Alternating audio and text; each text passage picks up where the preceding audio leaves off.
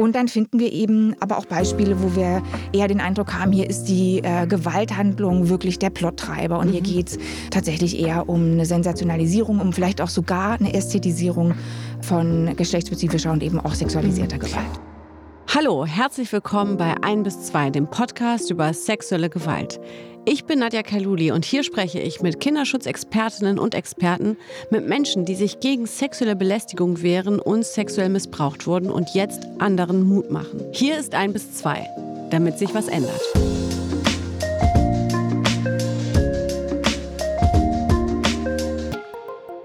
Geschlechtsspezifische Gewalt im deutschen Fernsehen. So heißt die Studie, die Professor Dr. Christine Linke gemacht hat. Das fand mir natürlich super spannend, also haben wir sie eingeladen.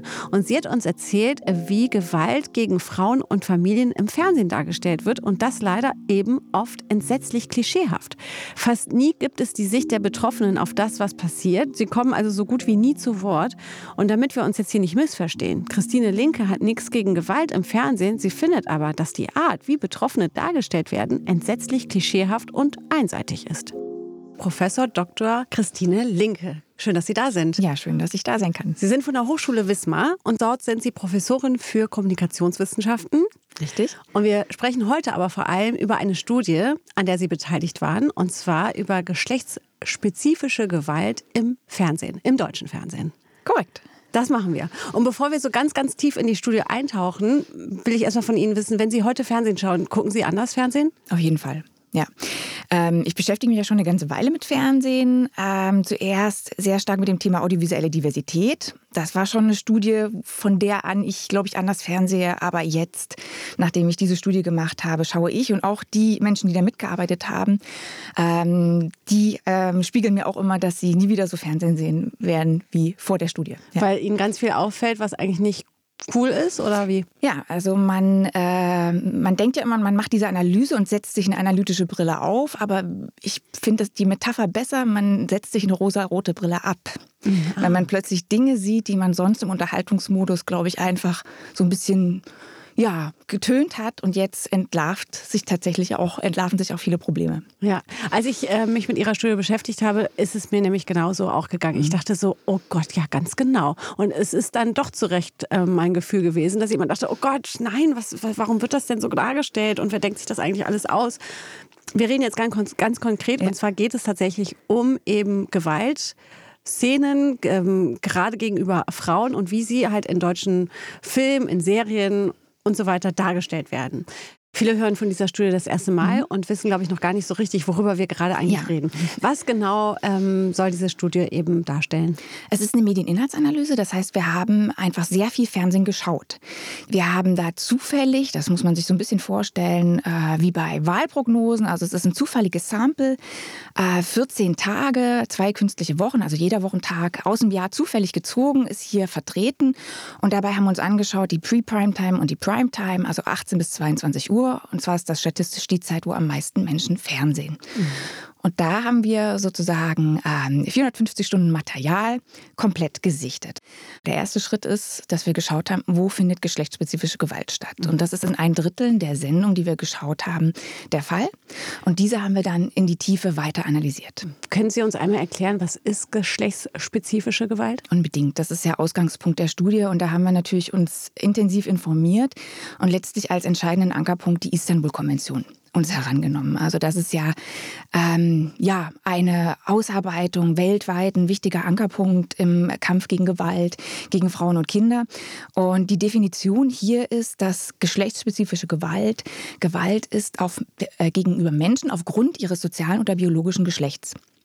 Und das bezieht letztlich zum Beispiel häusliche Gewalt ein, ähm, Gewalt in ähm, Geschlechterbeziehungen, ähm, aber auch Gewalt in Beziehungen, in denen ähm, sozusagen Hierarchie oder vielleicht auch Abhängigkeitsverhältnisse gibt, was zum Beispiel in Familien etwa zwischen Kindern und Eltern existiert, aber auch in Sportvereinen, in ähm, Ausbildung, äh, in Strukturen, wo sozusagen es eine Hierarchie gibt ähm, und äh, Gewalt hier äh, passieren kann. was es auch einbezieht, sind Sexualbeziehungen, also überall, wo Geschlechter Geschlecht eine Rolle spielt und ähm, Relationen, in denen äh, vielleicht eben auch, wenn es um soziales Geschlecht geht, Geschlecht anders gelebt wird, als das vielleicht ähm, ja, einige Personen äh, sozusagen selbst äh, für sich identifizieren. Also wenn es um Geschlechteridentitäten geht, um sexuelle Identitäten.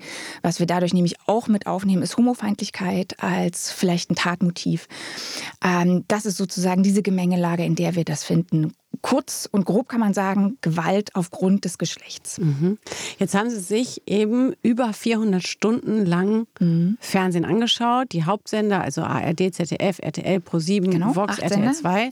So, und damit man mal weiß, worüber wir hier eigentlich sprechen. Ja. Die haben Sie sich angeschaut, aber Sie haben ja nicht vorher in die TV-Zeitschrift geguckt und gedacht, ah ja, da ist jetzt ein Krimi, da wird ja heute bestimmt geschlechtsspezifische Gewalt stattfinden, sondern Sie haben das einfach nur per genau. Zufall Das gemacht. ist genau das Entscheidende und was mhm. es auch methodisch so wertvoll macht, so funktioniert eine ähm, Medieninhaltsanalyse, dass wir wirklich dies dem Zufall überlassen haben und deswegen aber auch sagen können, es gilt äh, basierend auf den statistischen Methoden äh, repräsentativ für das ganze Jahr. Man bleibt ja tatsächlich, wenn man da mal naiv rumsäbt, ja. tatsächlich bei den Szenen hängen, wo es irgendwie gerade gefährlich wird. Mhm. Also so geht es mir. Dann, mhm. Und dann bleibe ich da gerade hängen, oh Gott, oh Gott, was passiert da jetzt? Und dann kann ich es eigentlich gar nicht schon wieder weiter gucken, weil ich mir denke, oh, wer, wer, wer, was machen die denn da? Also ich denke da wirklich an Krimis, ich denke da an solche Szenen, wenn irgendwie eine Frau sich unterm Bett versteckt und äh, man hört dann irgendwie von, der, von irgendwelchen Sachen da, das Herz schlägt, der Mann kommt mit den Schuhen rein, der Boden knirscht und so. Da muss ich schon ehrlich gesagt immer wegschalten, weil mir das so, also ich sag's wie es mhm. also ist. Die Spannungsmomente, ja. Die Spannungsmomente, ja. die mir aber wirklich Schiss machen. Ich ja. sage es wirklich, es ist so, ich kann das nicht so gut ab. Aber genau das ist das, was Sie dann, äh, wo Sie sich dann Notizen gemacht haben, ah, da ist das dann, da ist jetzt wieder so eine Szene oder wie kann ich mir das vorstellen? Genau, also wir haben, das ist ja auch wichtig, dass wir sehr systematisch vorgegangen sind. Wir haben uns immer Notizen gemacht. Als erstes ist geschlechtsspezifische Gewalt da, ja, also Gewalt äh, aufgrund des Geschlechts. Und dann haben wir natürlich geguckt, was für Gewalt, welche Personen sind beteiligt, wie sind Konstellationen, wie sind Beziehungen miteinander. Äh, und dann geht es natürlich darum, auch zu gucken, okay, wie haben wir ein Muster? Hier taucht was wirklich ganz oft auf. Und da haben wir eben nochmal in die Tiefe geschaut und sozusagen qualitative Feinanalysen angestrengt. Also es ist wirklich so ein mehrstufiges Design. Und im ersten Schritt ging es uns wirklich erstmal zu erfassen, zahlenmäßig, wie oft taucht das auf? Ja? Mhm. Äh, wer wird hier sichtbar? Und ähm, eben auch zu gucken, in welchen Genres wird es sichtbar. Und tatsächlich, das ist jetzt nicht die große Überraschung, in der Krimiserie haben wir es am häufigsten oder mhm. insgesamt in der Fiktion, also da, wo ein Drehbuch existiert, finden wir geschlechtsspezifische Gewalt am häufigsten. Danach kommen die Informationen, Nachrichten, ähm, Magazine und so weiter, auch der Boulevard. Und auch in der ähm, Unterhaltung haben wir es durchaus da. Okay. Jetzt, jetzt haben wir Sie ja zum Glück hier sitzen. Das mhm. heißt ja, also die, die uns jetzt zuhören, müssen jetzt nicht kurz auf Pause drücken und ja. sich die Studie raussuchen, sondern hört einfach weiter, weil ja. Sie, Frau Linke, können uns ja direkt die Zahlen auch nennen. Wie, ja, genau. Welches Ergebnis haben wir denn? Genau, also insgesamt haben wir eben gesagt, in 34 Prozent der Sendungen, die wir uns angeschaut haben, haben wir geschlechtsspezifische Gewalt. Wir haben in 66 Davon sind 66 Prozent in der Fiktion, also Spielfilme, Serien, 22 ähm, Prozent in der Information und das addiert sich jetzt nochmal zusammen ähm, in ähm, 12 Prozent der Fällen in sozusagen der reinen Unterhaltung. Und diese drei ähm, ähm, ja, Teile von Fernsehprogrammen, das ist eben ganz typisch und etabliert. Wir haben eben Fiktion, Unterhaltung und Information. Und ähm, es ist letztlich auch, glaube ich, gar nicht so verwunderlich, dass wir hier diese Dinge haben. Und auch, das ist mir auch nochmal wichtig zu sagen, per se nicht zu kritisieren, dass hier Gewalt eben auch dargestellt wird. Mhm. Also per se ist es, ist es gehört zur Gesellschaft und Medien bilden ja in gewisser Weise, gewisser Weise ab. Was uns natürlich aber, äh, und da kommen wir jetzt, glaube ich, auch immer mehr zu, mhm. was uns aber beschäftigen muss, ist, wie wird es abgebildet und welche Perspektiven werden sichtbar und was wird nicht sichtbar. Wie wird es denn hauptsächlich thematisiert ja. bei diesen 450 Stunden, die Sie mhm. sich da angeschaut haben? Also das äh, vielleicht wichtigste, vielleicht aber auch äh, problematischste Ergebnis der Studie ist, dass nur in 8 Prozent der untersuchten Sendungen die Perspektive der Betroffenen sichtbar wird. Mhm. Und das ist ähm, aus unserer Sicht wirklich ein äh, Befund, den wir diskutieren müssen. Ähm, von äh, ja, Perspektive der Betroffenen sichtbar sprechen wir dann, wenn die selbst zu Wort kommen, wenn ähm, sozusagen ihre Erfahrung ähm, empathisch zugänglich wird für die Zuschauenden. Und das ist wirklich nur in einem Bruchteil der Sendung passiert. Mhm. Ähm, was wir in, genau in über der Hälfte der Fälle haben, ist, dass es so randständig sichtbar wird, ja, dass vielleicht eben geäußert wird, dass es sozusagen ähm, ne, eine schmerzhafte Erfahrung war oder dass ähm, sie da auch kurz, kurz zu Wort kommen, aber eben nicht ausführlich ähm, die, die Gewalterfahrung ähm, nachvollziehbar wird. Äh, und das ähm, ist in Extremfällen auch so, dass sozusagen wir zwar eine Gewalthandlung sehen, aber dann die Betroffene, das Opfer ähm, selbst gar nicht mehr in, in der Handlung in irgendeiner Form eine Rolle hat. Ja? ja, oder halt, also was mir jetzt, also ich bin jetzt nicht repräsentativ mhm. für Ihre Studie als Zuschauerin, ja. aber was mir oft auffällt, ist irgendwie, dass dann die Betroffenen, die Opfer auch äh, ganz extrem in dieser Opferposition auch dargestellt werden. Also schwach, sie trauen sich nichts zu sagen, sie haben Angst, sie verstecken sich. Also äh, ich habe ja jetzt hier bei ein bis zwei schon oft mit Betroffenen äh, über ähm, Missbrauchserfahrungen, Gewalt und so gesprochen. Mhm. Und mein Eindruck ist eher, die Realität zeigt mir, was für starke Persönlichkeiten das sind, ja. die eben sich getraut haben. Ich gehe zur Anzeige, ja. ich, ich, ich ähm, äußere mich. Und dann gucke ich den Tatort und dann ist das so eine, wo man sich denkt, jetzt sag doch was. Mhm. Wissen Sie, wie ich meine? Ja, absolut. Ähm, und das, das, das äh, spiegeln unsere Daten wieder. Also ähm, was eben wir dann finden, ist, dass sozusagen über das Opfer ja, erzählt wird, ja, oder, oder dass es Deutungen gibt oder dass es ähm, ähm, Ermittler oder sozusagen Angehörige dann ähm, ähm, das erzählen, mhm. ja, oder, oder dass der Fokus sehr stark, das haben wir ja auch äh, eben auf, äh, auf Täter und auf die Handlung selbst ist, dass das sozusagen auch um den Spannungs- und Schockmoment vielleicht äh, zu erreichen sichtbar wird. Mhm. Und das, ähm, wir haben ja, und die Herausforderung der Studie war ja beides abzudecken, also die Fiktion, wo wir natürlich sagen, es ist ein Drehbuch, das wird von sehr vielen auch äh, ähm, ja, Menschen mit, mitbeteiligt gemacht und auch diskutiert und dann gibt es den Prozess der Produktion, da sind auch auch viele Menschen beteiligt.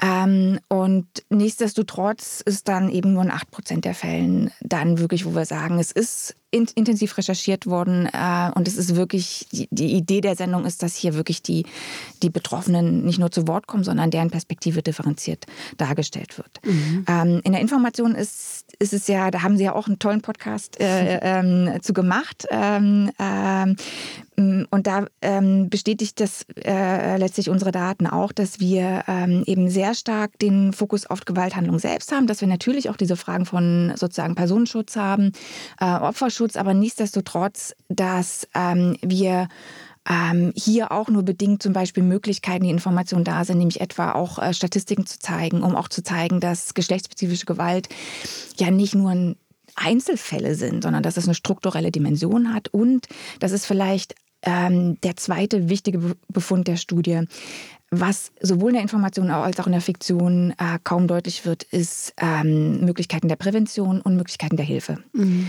Also Hilfsangebote ähm, äh, in der Information, einfach das Einblenden von, Inf von Informationen wird auch nur in den wenigsten Fällen genutzt. Das ist ja super interessant. Also ja. Sie sprechen gerade zwei. Ich gehe mal auf den letzten genau. Punkt ein und dann komme ich, weil Sie haben gerade, glaube ich, über unseren Gast Caroline Fetscher gesprochen, Richtig. die bei uns war, die Journalistin. Da reden wir gleich drüber, aber nochmal auf das Thema Information. Mhm. Wir kriegen ja mittlerweile oder mittlerweile sind wir ja in den Medien, die Medienschaffenden, äh, so ähm, ja, ich weiß jetzt gar nicht das richtige Wort, so, so äh, sensibel, dass wir ja. vor allen Beiträgen, die sich mit äh, Gewalt auseinandersetzen, Tr Triggerwarnung mhm. rausgeben. Ne? Achtung, hier geht es um Gewalt, hier geht es um dies, hier geht es um das. Beim, Fer also beim Film, in der Fiktion findet das ja gar nicht statt. Beim Fernsehen, wir haben nicht eine, nicht einen Vorabhinweis. Und das, ähm, also ich, und ich glaube, das Thema Vorabhinweis ist ein komplexes. Mhm. Also ich glaube, da, es lohnt sich aber da auch wirklich ein bisschen differenzierter zu gucken und nicht jetzt Triggerwarnung per se ähm, sozusagen als Vorabhinweis jetzt auch ähm, zu problematisieren. Ich glaube, es ist aber wichtig zu sagen, in der Studie 2020, repräsentative Sample, ist nicht ein Vorabhinweis da. Und das, obwohl wir eben auch 20.15 Uhr teilweise wirklich explizite Gewalt gegen ähm, teilweise auch Minderjährige sichtbar gemacht haben. Mhm. Und ich glaube, auch das ist, ist wirklich diskussionswürdig. Es gibt ja im Videospielbereich oder auch im Streamingbereich da verschiedene Ansätze, wie man das machen kann. Auch gerade wenn es um Darstellung von Suiziden gibt, gibt es ja äh, viele Möglichkeiten, die eben auch etabliert sind, Vorabhinweise zu zeigen. Und ich glaube, dass auch hinsichtlich geschlechtsspezifischer Gewaltdarstellung ähm, da eine Diskussion ähm, sinnvoll ist. Mhm. Jetzt hatten Sie ja eben schon äh, unseren ehemaligen Gast Caroline Fetscher angesprochen. Die hatten wir eingeladen, um mit ihr darüber zu sprechen, wie sie in ihrem Job als Journalistin eben über sexualisierte Gewalt berichtet. Das, ähm, sie, sie schreibt dazu sehr viel über Prozesse, über ja, Menschen, die ähm, oder vor allem auch Kinder und Jugendliche, mhm. äh, die sexuellen Missbrauch erlebt haben und berichtet darüber. Ja. Und was mir da so dran hängen geblieben ist, ist vor allem, wie sie das tut. Mhm. Also, dass sie in ihrer Berichterstattung äh, nicht potenzielle Täter äh, zum Beispiel äh, triggert ne? und mhm. irgendwie, wie sie schreibt, welche Worte sie benutzt und, und, und. Wie ist das denn beim Film? Mhm. Ähm, also wir haben ähm, ja ähm, letztlich bei uns beides abgebildet. Ich, vielleicht noch ein ganz kurzes äh, Wort zu dem auch journalistischen Inhalten, die wir haben. Mhm. Also, weil ich glaube, ich ähm, habe den Podcast auch mit äh, großem Interesse gehört. Äh, und ich äh, denke, dass äh, Caroline Fetscher eben dafür ein Bereich des Spektrums steht, den wir in der Studie auch erfassen konnten. Also Berichterstattung, die wirklich journalistische Qualitätskriterien äh, nicht nur befolgt, sondern einfach auch lebt. Sie sprach dann auch von der Haltung und das findet man dann auch wieder. Einfach Respekt gegenüber den Beteiligten, die sich eben auch in der Berichterstattung widerspiegelt. Und auf der anderen Seite haben wir aber auch im Daten Datensatz durchaus Beispiele, wo wir eine Sensationalisierung haben. Also wo wir wirklich äh, merken, hier geht es eben, hier ist die Perspektive der Betroffenen nahezu ausgeblendet. Hier geht es wirklich eigentlich um eine Sensationalisierung der Taten. Mhm. Also diese, dieses Spektrum finden wir in der Information.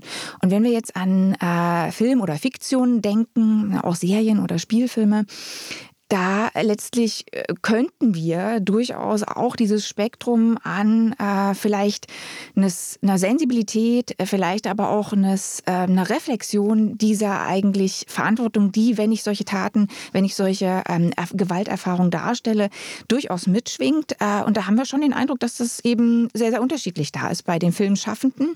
Zum einen finden wir Beispiele, das muss ich auch sagen im Datensatz, die das wirklich ähm, ja, leuchtturmartig, so haben wir es genannt, wirklich auch auch ähm, gut ermöglichen. Das sind weniger, aber wir haben diese, kann ich gerne auch nochmal auf ein mhm. Beispiel mhm. eingehen. Und dann finden wir eben ähm, aber auch Beispiele, wo wir eben eher den Eindruck haben, hier ist die äh, Gewalthandlung wirklich der Plottreiber und mhm. hier geht es ähm, tatsächlich eher um eine Sensationalisierung, um vielleicht auch sogar eine Ästhetisierung äh, von geschlechtsspezifischer und eben auch sexualisierter mhm. Gewalt. Geben Sie uns direkt gerne gern. ein Beispiel, ja. Okay, also ein positives Beispiel ist ähm, der Fernsehfilm Lina Lorenz. Mhm. Das ähm, ist eine, eine Reihe, hier geht es um eine Hebamme, die eben im Fall äh, der Folge, die wir da im Datensatz haben, ähm, ähm, eine Klientin hat, also eine hochschwangere Frau, und sie hat äh, sozusagen bemerkt äh, ähm, äh, blaue Flecken, die, ja, und die Begründung dafür ist so ein bisschen ähm, nicht so ganz schlüssig. Und ähm, die Betroffene, äh, die, die Professionelle agiert äh, mit Respekt gegenüber der Betroffenen. Sie lässt sie selbst entscheiden zu agieren, aber unterstützt sie in ihren Optionen, sich Hilfe zu suchen und sich eben aus einer problematischen Beziehung zu lösen. Dabei wird der Familienvater, der sozusagen äh, der Täter in diesen, bei diesen Gewalthandlungen ist, eben aber auch differenziert betrachtet. Es wird diese, diese, auch diese Beziehungssituation, ist ja häufig eine systemische Problematik, ähm, ähm, adressiert. Es gibt, äh, gibt auch Kinder in der, in der Konstellation und es wird aber eben, obwohl es ja ein sehr linear erzieltes Format ist, ähm, hier möglich, dass die Betroffene im Fokus steht und eben auch ihr Erleben sichtbar wird. Ja? Und mhm. es, die Professionelle agiert, sie zeigt Möglichkeiten der Hilfe auch auf ganz konkret den Tipp, eben sich in der Tasche zu packen, wenn es nicht mehr geht, und eben zu gehen. Und was ähm, in dem Fall auch bemerkenswert ist, ist es eine der wenigen Sendungen, wenigen Formate, in denen auch das Wort häusliche Gewalt einmal so gesagt wird. Das äh, sagt die Hebamme tatsächlich, als sie sich mit dem ähm, anderen Arzt berät. Ähm, sie sagt, ich befürchte, es handelt sich um einen Fall häuslicher Gewalt. Äh, und was hier ja eben auch deutlich wird, es ist die Frauen, diese Betroffene ist nicht allein. Es ist ein strukturelles Problem, es ist ein Problem in der Gesellschaft und es ist eben damit aber auch eins, wo sie mit, nicht mit alleine sein muss. Mhm. Ja, es gibt ähm, äh, äh, Hilfsmöglichkeiten, es gibt Professionelle in der Antigewaltarbeit und es gibt Lösungen. Es gibt auch Möglichkeiten der Prävention. Auch diese werden äh, im ganzen Datensatz kaum adressiert. Ähm, und es gibt ähm, tatsächlich eben auch Stellen, an die man sich wenden kann. Mhm. Sie hatten es ja eingangs schon gesagt, dass ähm, es ja nicht darum geht, geschlechtsspezifische Gewalt gar nicht darzustellen ja. im Fernsehen, sondern wie man es darstellt. Ja. Sie haben uns jetzt ein Beispiel erklärt, wie man es positiv darstellen ja. kann. Aber ich gehe davon aus, dass die meisten Sachen, die Sie gesehen haben, eher Negativbeispiele sind? Ja, Negativbeispiele vielleicht vor allem, ähm, weil sie eben Betroffene ähm, nur randständig sichtbar machen, ja, und die, und die ähm, Zuschauenden, den Zuschauenden nur bedingt ermöglichen, sich in diese reinzufühlen und damit letztlich natürlich auch das Problem ähm, sozusagen normalisieren, mhm. ja, also als was Normales darstellen, worum man sich vielleicht eben nur randständig kümmert. Ähm, und ich glaube, dass äh, ein wichtiger Punkt ist, das wird bei diesem Beispiel der Hebamme oder dieser Hebamme äh, Fernseh, Fernsehreihe äh, sichtbar. Ich glaube, es ist eben, wenn ich bereit bin, dieses Thema zu erzählen, dann sollte ich recherchieren und dann sollte ich es nicht nur randständig als Plot-Element oder als Spannungselement aufbauen, sondern ich sollte eben auch verantwortlich handeln und dann entsprechend differenziert dieses komplexe Thema adressieren. Mhm. Ist es denn aber auch nicht problematisch zu sehen, welche Ideen, Fantasien und ja Skripte sich manche ausdenken? Also man, manchmal finde ich das schon sehr verstörend zu sehen, was sich da, da, man weiß ja, da steckt ja jemand dahinter, der hat dieses Drehbuch geschrieben. Ja, manchmal steht dabei nach einer wahren Begebenheit. Wenn das nicht dabei steht, weiß man, man hat sich das gerade mal so ausgedacht, wie jetzt diese Frau irgendwie missbraucht wird oder wie ihr gedroht wird oder wie man jemanden verfolgt oder so. Ist das mhm. nicht auch problematisch? Ähm, ich, ich denke auf jeden Fall. Also es ist jetzt an mir nicht, ich habe, ne, also das ist glaube ich nochmal ganz wichtig zu sagen, meine Rolle als Wissenschaftlerin und das ist auch, ähm, verstehe ich auch, dass ich hier natürlich versuche, Kriterien zu finden mhm. und Qualitätskriterien sind äh, ähm, da jetzt nicht direkt dabei. Was wir eben sagen können, ist, diese betroffene Perspektive wird nicht deutlich und wir eben, haben eben teilweise wirklich diese Dimension von Ästhetisierung. Ähm, wir haben teilweise eben auch äh, ähm, nur eine bedingt schlüssige Darstellung überhaupt äh, von Gewalterfahrung. Und das ist, glaube ich, ähm, das, wo wir das, die Fakten haben. Wenn wir dann tiefer gehen in die Beispiele, können wir natürlich argumentieren, dass hier eben nur bedingt recherchiert wurde, ähm, dass vielleicht auch, weil es vielleicht weiß, das sind jetzt wirklich Vermutungen. Ich glaube, mhm. das ist auch eine Diskussion in der Branche, die das anregen soll, weil es vielleicht ähm, althergebrachten Produktionsweisen ähm, zugutekommt. Eben, ähm, ja, das ist ja im Krimi-Plot häufig auch so, dass man sagt, okay, das beginnt halt mit einem, mit äh, sozusagen einem Tatort und vielleicht einer Leiche und dann wird, die wird das Opfer natürlich nicht mehr zu Wort kommen. Mhm. Wobei ich dann sage, na ja, wenn man innovativ guckt und sich äh, vielleicht ähm, auch vom, vom Storytelling her schaut, es gibt ja Möglichkeiten, Rückblicke Wege zu zeigen. Ja, also es ist, ich glaube, es gibt Wege und ich glaube, es ist wichtig zu reflektieren, dass ähm, Darstellungen, die eben einseitig sind, die Stereotyp sind, die vielleicht auch Opfer stigmatisieren und nicht auch so ein Problem anerkennen und auch vielleicht Verantwortung für vielleicht auch diese Rolle der Medien in diesem großen gesellschaftlichen Problem geschlechtsspezifischer Gewalt ähm, anzuerkennen, dass das ist, ist letztlich ähm, die Frage, die wir hier diskutieren und wo ich hoffe, dass die Studie irgendwie einen Anstoß gibt zur Diskussion. Ist es denn so? Wie hat denn die Branche auf diese Studie mhm. reagiert? Ich meine, man muss ja total dankbar sein. Die ist brandaktuell, die ist gerade mal zwei Jahre alt. Mhm. Rückblickend äh, haben Sie ja gerade gesagt, das Letzte, was es dazu gibt, irgendwelche Zahlen sind sehr, sehr veraltet. Ja. Ähm, wird darüber diskutiert? Sind Sie an die Fernseh- und Filmmacher herangetreten mit Ihrer Studie? Genau, also es ist ja ähm, die Fördernden der Studie, das ist ja zum einen die Malisa Stiftung, die ja da äh, enorm ähm, ähm, engagiert ist und auch dieses Wissen und auch diese Studie in die Branche, in die Diskussion und vor allem auch in die Filmhochschulen trägt. Das mhm. ist, glaube ich, ein ganz wichtiger Punkt in die Ausbildung, in der Ausbildung anzusetzen. Ähm, äh, und auf der anderen Seite sind wir ja auch gefördert worden von der UFA, die ähm, auch dieses Thema natürlich sozusagen ähm, ähm, wichtig findet, die das auch sich auf die Fahne schreibt und ähm, auch als, glaube ich, Deutschlands größte Fernsehproduktionsfirma das ähm, sozusagen auch angehen möchte.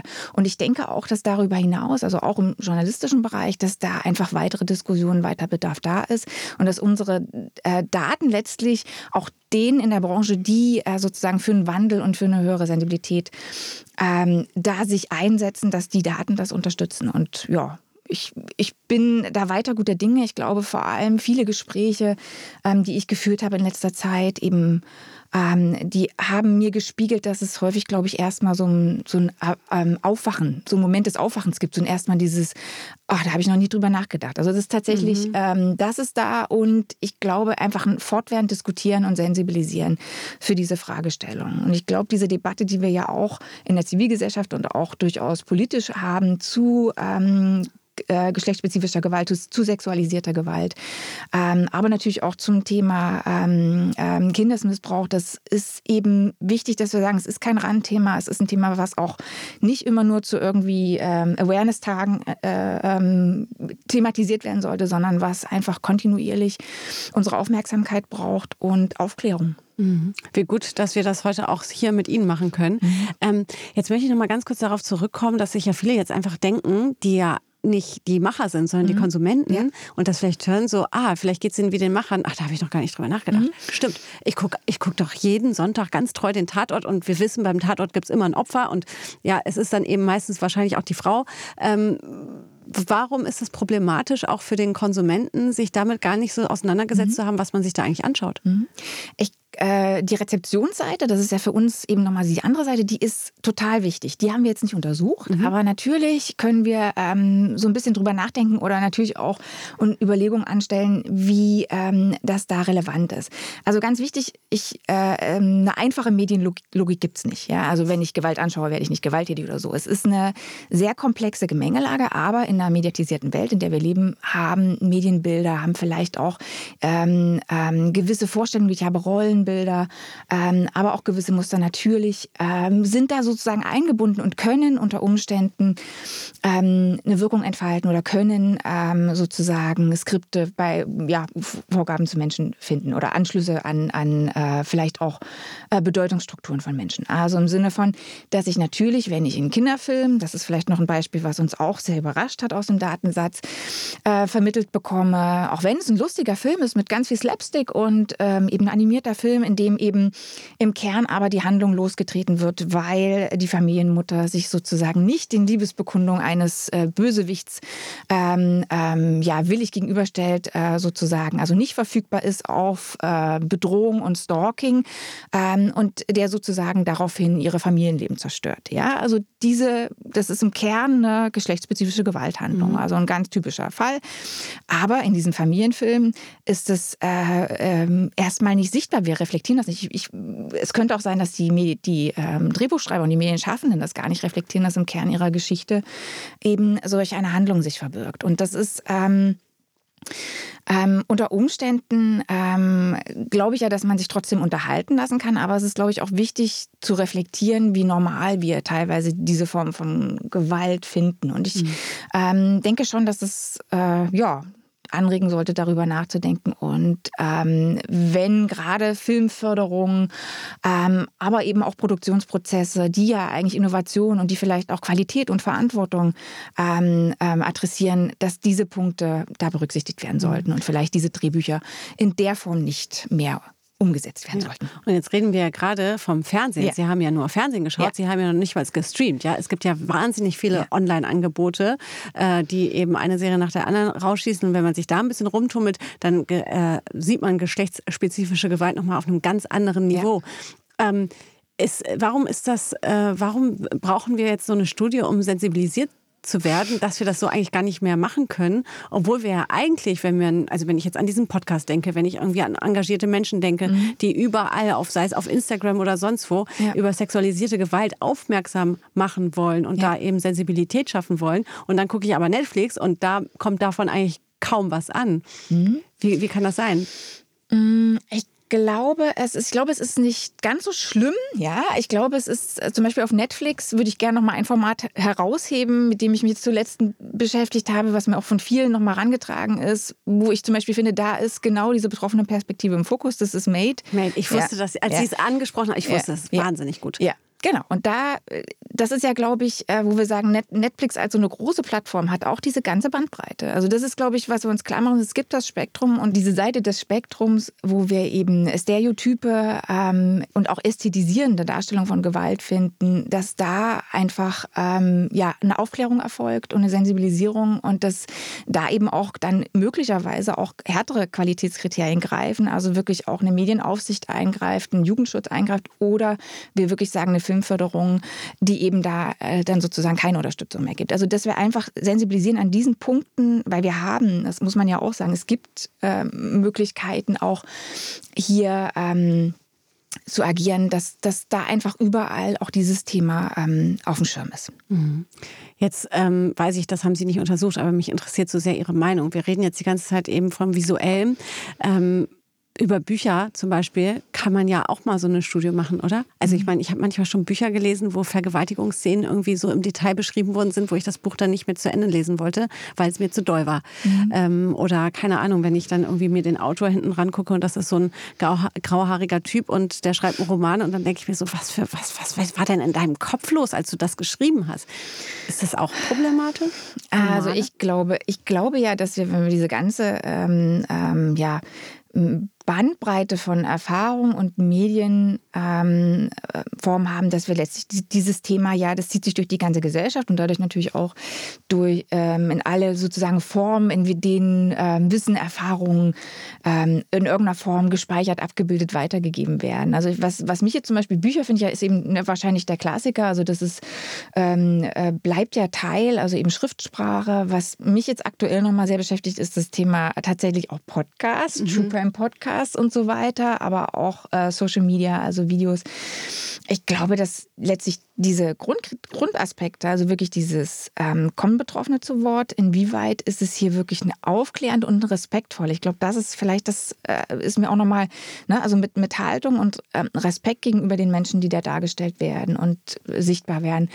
Äh, und ich glaube, diese Kriterien gelten letztlich für alle medialen Formen mhm. und sollten auch für den äh, menschlichen Umgang miteinander im echten Leben gelten. Also das ist, glaube ich, ähm, wichtig. Aber Sie haben völlig recht, das bezieht sich nicht nur auf Fernsehen. Ja. Frau Professor, Frau Do Professor Dr. Christine Link, ja, das muss man schon mal äh, so sagen, wie es ist. Ähm, ich finde es super, dass es diese Studie gibt und mhm. ich finde es super, dass Sie uns heute äh, einen Einblick da rein gegeben haben. Und wer die ganze Studie nachlesen will, wir äh, verlinken die natürlich hoffentlich in unseren Show Notes. Ich denke, das tun wir. Und an dieser Stelle danke ich Ihnen sehr und ich glaube auch heute, ab heute werde auch ich an das Fernsehen schauen. Mhm. Vielen Dank. Ah, Frau Professor Dr. Linke, die war natürlich voll drin in dem Thema, hat natürlich ja auch diese Studie gemacht zu geschlechtsspezifischer Gewalt im Fernsehen. Und um das nochmal zusammenzufassen, also auch für meinen Kopf, ja, es geht ja jetzt nicht darum, dass das Problem ist, dass geschlechtsspezifische Gewalt überhaupt dargestellt wird, sondern wie sie dargestellt wird. Eben mehr aus der betroffenen Sicht, ja, mehr mit irgendwie Hilfeangeboten, mehr irgendwie Betroffene zu Wort kommen lassen und nicht einfach nur hier sagen, boah, ja, krass, boah, jetzt machen wir die Szene und bauen die Szene und bauen die Szene und die Betroffenen sind nur das Opfer. Zu mehr kommen sie dann in dem Film oder in der Serie auch nicht. Ich glaube, das ist ganz, ganz wichtig. Und ähm, ja, also das deswegen jetzt. Ich mache ja so gerne Shoutouts. Jetzt mal an die Fernsehbranche. Ne? Die Frau Linke, Professor Dr. Linke hat sich ja gewünscht, dass ein bisschen mehr darüber diskutiert wird. Also nehmt euch diese Studie in die Hand. Daraus kann man, glaube ich, wirklich nur lernen, um besser Fernsehen zu machen, was äh, geschlechtsspezifische Gewalt betrifft.